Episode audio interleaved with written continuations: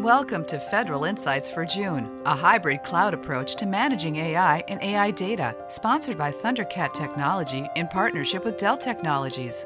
Welcome and thanks for joining us. My guests today are Nick Perez, the Chief Technology Officer for Cloud Practice at Thundercat Technologies, and Al Ford, the Artificial Intelligence Alliances Manager at Dell Technologies.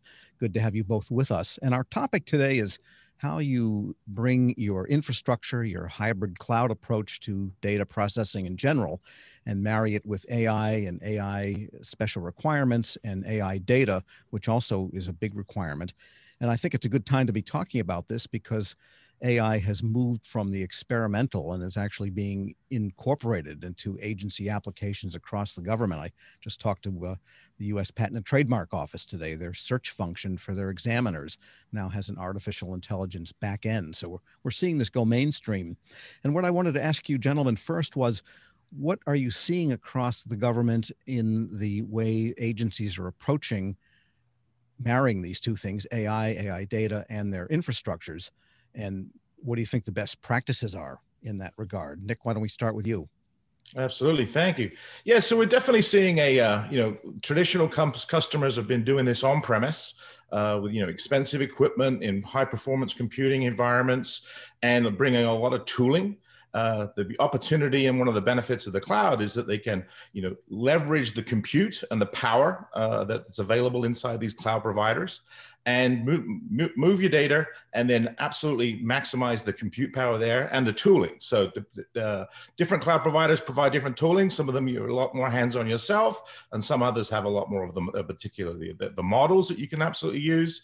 But text analytics, speech, video. We're seeing a lot of that particular those kind of translation, and then performing AI uh, on those. You know, after the the situation we've had over the last 13 months, everyone's there's been a big land rush of moving to the cloud, and you know, a lot more accelerated than it was previously. I would say, certainly in the federal space, and leveraging those technologies are there, being able to do things, you know, faster uh, and, and, more reliant, and ultimately in a cheaper cost because you can ultimately turn off those particular workloads once they're complete. All right, Al, what are you seeing? No, absolutely. Very similar to what Nick's uh, sharing and talking about. Um, and then if, as you start to incorporate artificial intelligence into those techniques, right? So people have been moving to cloud for the last 10 to 15 years. Um, but with artificial intelligence, you have to consider newer infrastructure um, for uh, specifically accelerators within these environments. And so it, it's an added challenge. And then it becomes, okay, am I running that in the cloud? What locations, et cetera? And as Nick mentioned, how do we take this on uh, from on-prem into those environments because it's moving to the edge. So we're seeing a lot of converged or hyper-converged uh, infrastructures um, being set up. It, it's easy. Uh, it's a little bit uh, more uh, easy to deploy, to deploy and uh, then um, add your software stacks that can burst to the uh, cloud locations as well as to the edge where artificial intelligence is occurring. So the edge could be the agency's own resources as opposed Correct. to commercial cloud. Yes, sir. Edge really is a very broad term, almost like cloud was 15 years ago. Edge uh, can be at a given uh, remote location. It could be that you're part of the uh, geological survey and you've got a vehicle carrying a camera and you need to access that vehicle. So the edge literally could be out field deployed. I was going to say, yes, aircraft even have pretty high performance boxes that you can load on and take with you and aboard ships and so forth that operate in sometimes environments that you may not be able to have a mainframe, but we're getting mainframe grade computing in those locations, in other words. Correct. Absolutely. Um, and, if and I would add there, let me, if sure. I can add there, Tom, I would say is uh, a lot of it is also processing, particularly like on a camera. So on a camera, edge processing there. So performing AI, where the image or whether the video is being captured, performing detection and analysis and awareness, whether that be that's a person, that's an animal, you know, typically, and then only relaying the data that's been captured and that's been analyzed, moving that to the cloud and or in theater putting equipment in the back of Humvees and equipment and performing processing right there instead of capturing it, sending it somewhere else for analysis, and just making those decisions much, much faster. And Al, you mentioned accelerators. Maybe just talk briefly uh, more about what that means and how they apply in this whole wherever and anywhere computing type of setup. Absolutely. So accelerators are uh, CPUs, uh, central processing units. GPUs are very popular today, graphic processing units. Uh, and then they're building out a whole practice around these accelerators. So there are field programmable gate arrays that a lot of people in the Department of Defense have been using for quite some time. So uh, one of the areas that our, our Dell Technologies Office of CTO has called out is you really need specialists in the IT um, organizations to identify what accelerators are needed for those environments. So that's what really helps when you've got um, organizations like Thundercat and Dell working together is identifying the, the right accelerator for these types of workloads.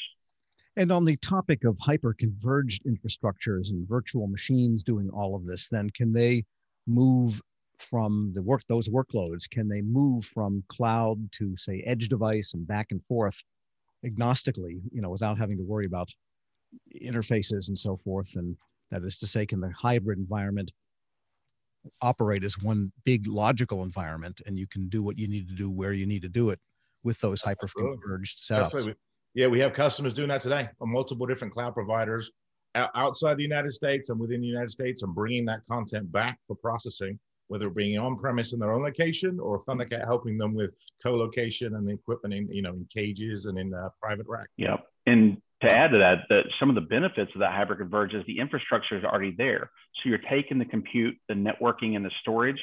It's all available and served up into these containers. And it's those containers that are delivered to all those locations Nick mentioned that, uh, that you can incorporate all of the analytics inside of and deliver that out to the edge or to an off-prem location or to a cloud provider. Yeah. And how does, go ahead. I was going to say the beauty of it is you're using the same equipment, the same technology, the same education and investment you've had for obviously a number of years. You're just now moving it to the next stage and, and, and being able to do it faster and quicker. And with respect to artificial intelligence, what are the special demands of those types of projects? And then perhaps running them as finished applications. Do they make special demands on on the computing setup, on the architecture, and and on the approach an agency might take? Yeah, very much in like as, as Al said, the GPU is really you're utilizing those latest and greatest kind of flash arrays and those latest and greatest GPUs available for high speed. So high speed is the cre- is the critical element of it. You know, we see a lot of people using these cryptocurrencies and they're creating hashes, and that's kind of formulating a lot of the AI processes that are coming out. It's the rapid speed of being able to process this stuff, make the determination like a rules engine, and move on to the next piece of the workload to figure out, you know, what the deltas is uh, positive, positive, fake positives. You're trying to do this analysis constantly and train the models. Uh, so yeah, it's, it's ultimately you know high speed but consistency. Yeah. And just to add a little bit to that, you typically with artificial intelligence, uh, particularly within machine learning, you have two different um, you know cycles you need to run through. The first cycle is working with the training a model. So you've got a lot of data. You've got to train the model what to look for.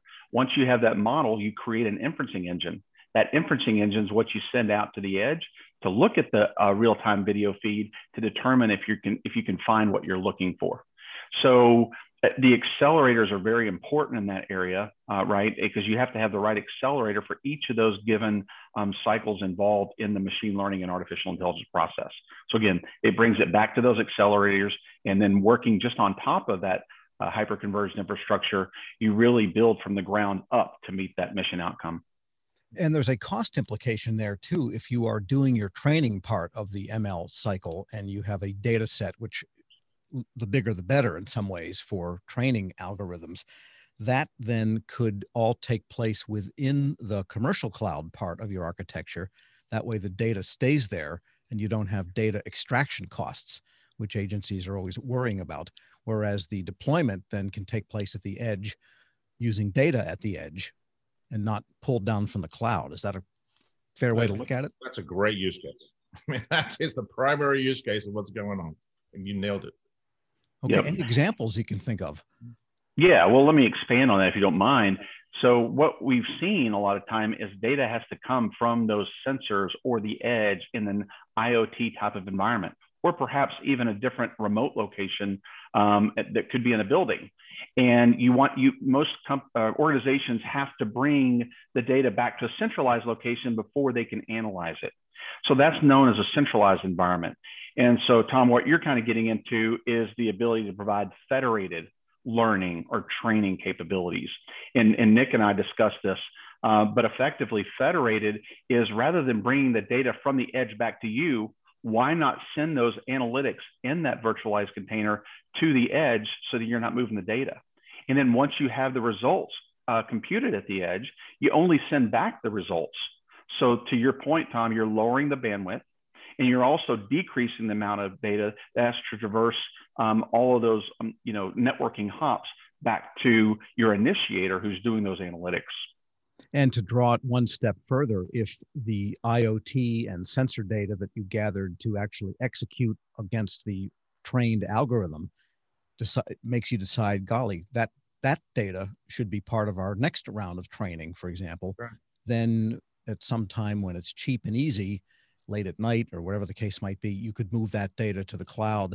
But again, a one way move. It's better to move data to the cloud than from the cloud. Absolutely. Yeah. You, you could even move that to like a low speed queue. You could actually, oh, you know, move those items and say, all right, we're going to retrain the model. We're going to constantly move. Something new happened here. We're going to analyze that and we're going to train the model on how to detect those particular pieces and or insert some other processes in place. Absolutely. I guess if you yep. have a uh, co-located caged facility, I guess you could send those people a, a, disk or a thumb drive, and they could load it up. That would even save a lot of money. Absolutely. Yeah. Right.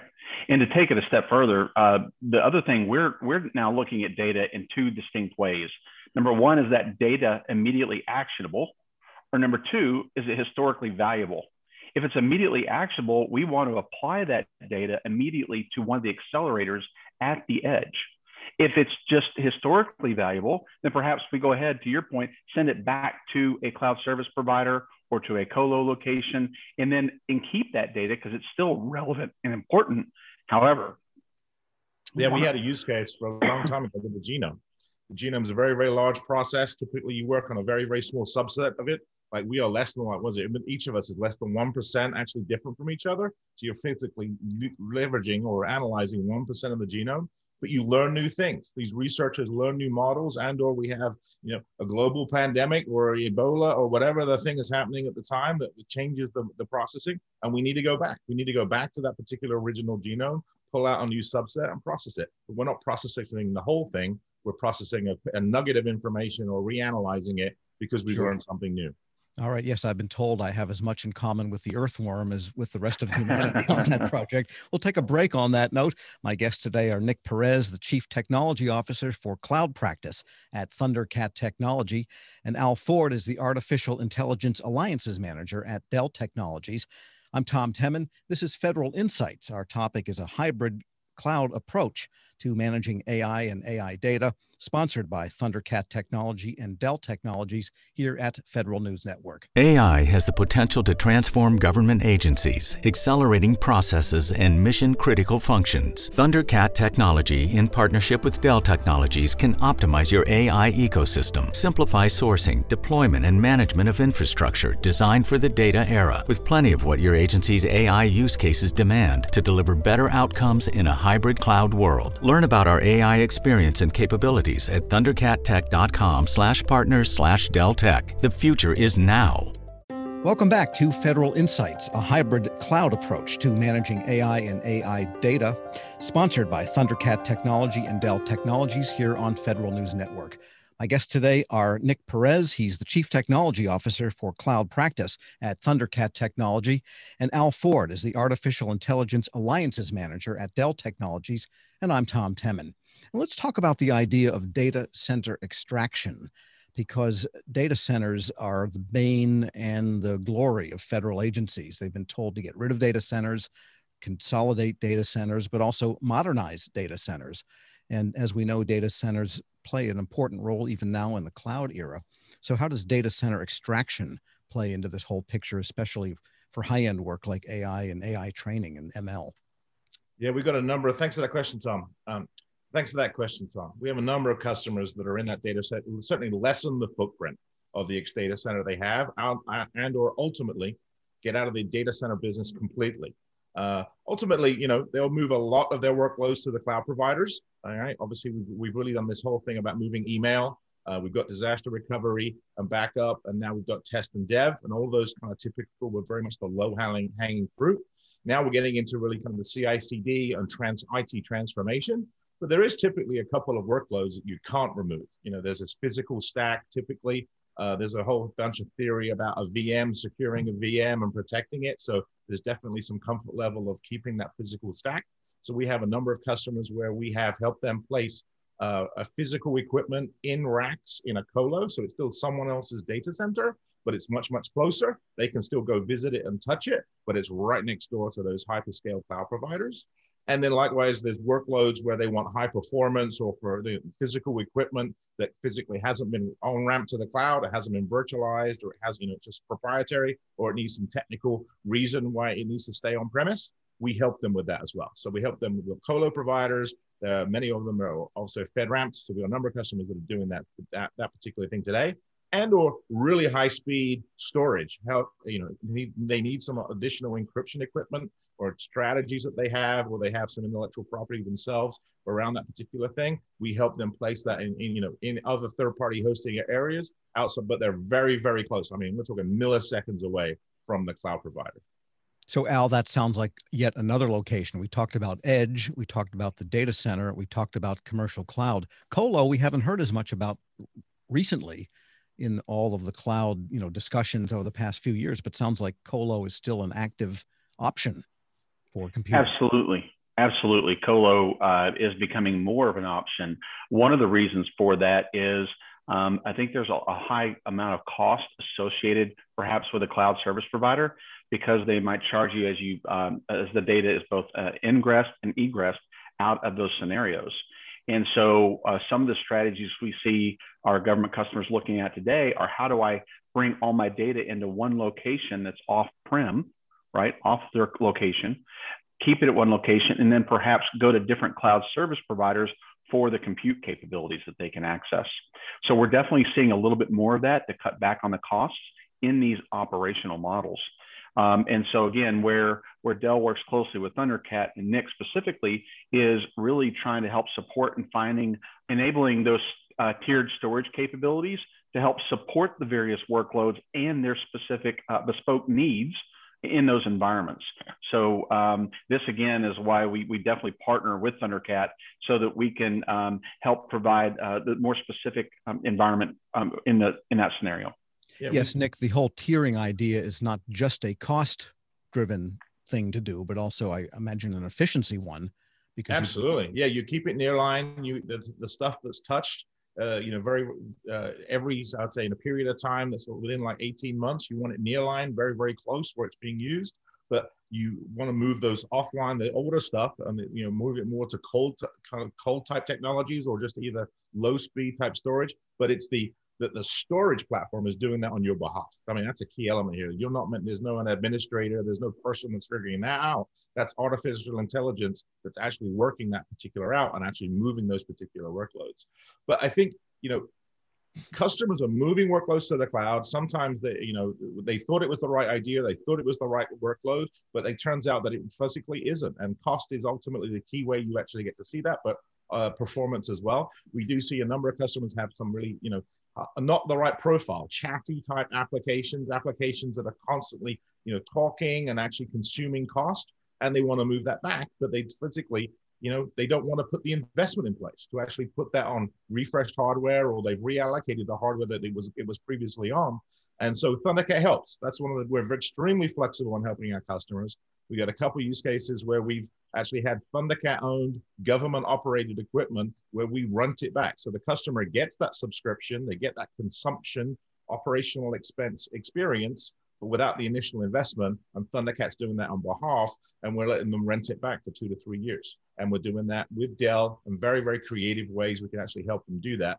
And we're supplementing the equipment. So we not only are like that tiering, it is telling us and alerting Thundercat that hey, the customer is actually consuming a little more storage. You need to uh, you need to apply and implement some stuff and provision it inside that particular rack or that equipment before the customers can consume it. And that's AI and ML that's helping us figure that stuff out. Yeah. So in other words, you almost get the scalability that is purported to be the cloud virtue, yet not in the classical cloud. Absolutely, and we would say we're bringing those those cloud-like technologies. We're bringing that to the customer, you know, in the colo or in on-premise, right as close to them within their security perimeter. Absolutely. Right, and additionally, uh, by removing that technical debt, they're saving on their overall service and support costs as well. So just another huge benefit uh, to everything Nick just shared.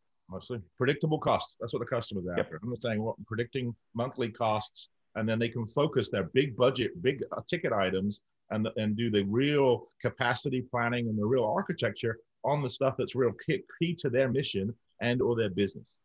Well, yes, you because you do hear agencies constantly talking about the need, and this has been not just agencies, but OMB policy now for several administrations to try to get past the capex model for IT spending and more to the opex. So this moves what would have been the piece that's still capex, your data center, into the opex model correct? Absolutely, and that's the VAR. That's we're putting the value right back into helping the customer figure that out, whether it be by you know consumption by the user, by the gigabyte, or by the hour. However, with it can we help the customer you know consume that particular workload without that capex expense right up front.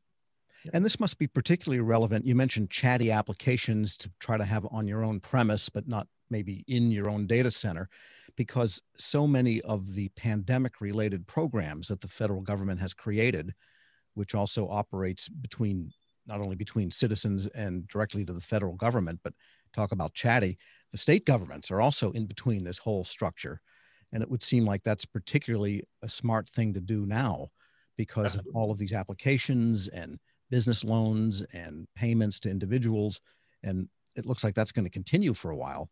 So Absolutely. might see yeah. this kind of chatty stuff yeah, we see. Not, I mean, just not chatty. Just I mean, the transaction workloads have absolutely dramatically gone up, right? And so people are not coming in the office. They're not coming into the branches. They're not coming into where the, it was a slower transaction. It's now much more online, much more high speed, and the sheer volume of what's happening.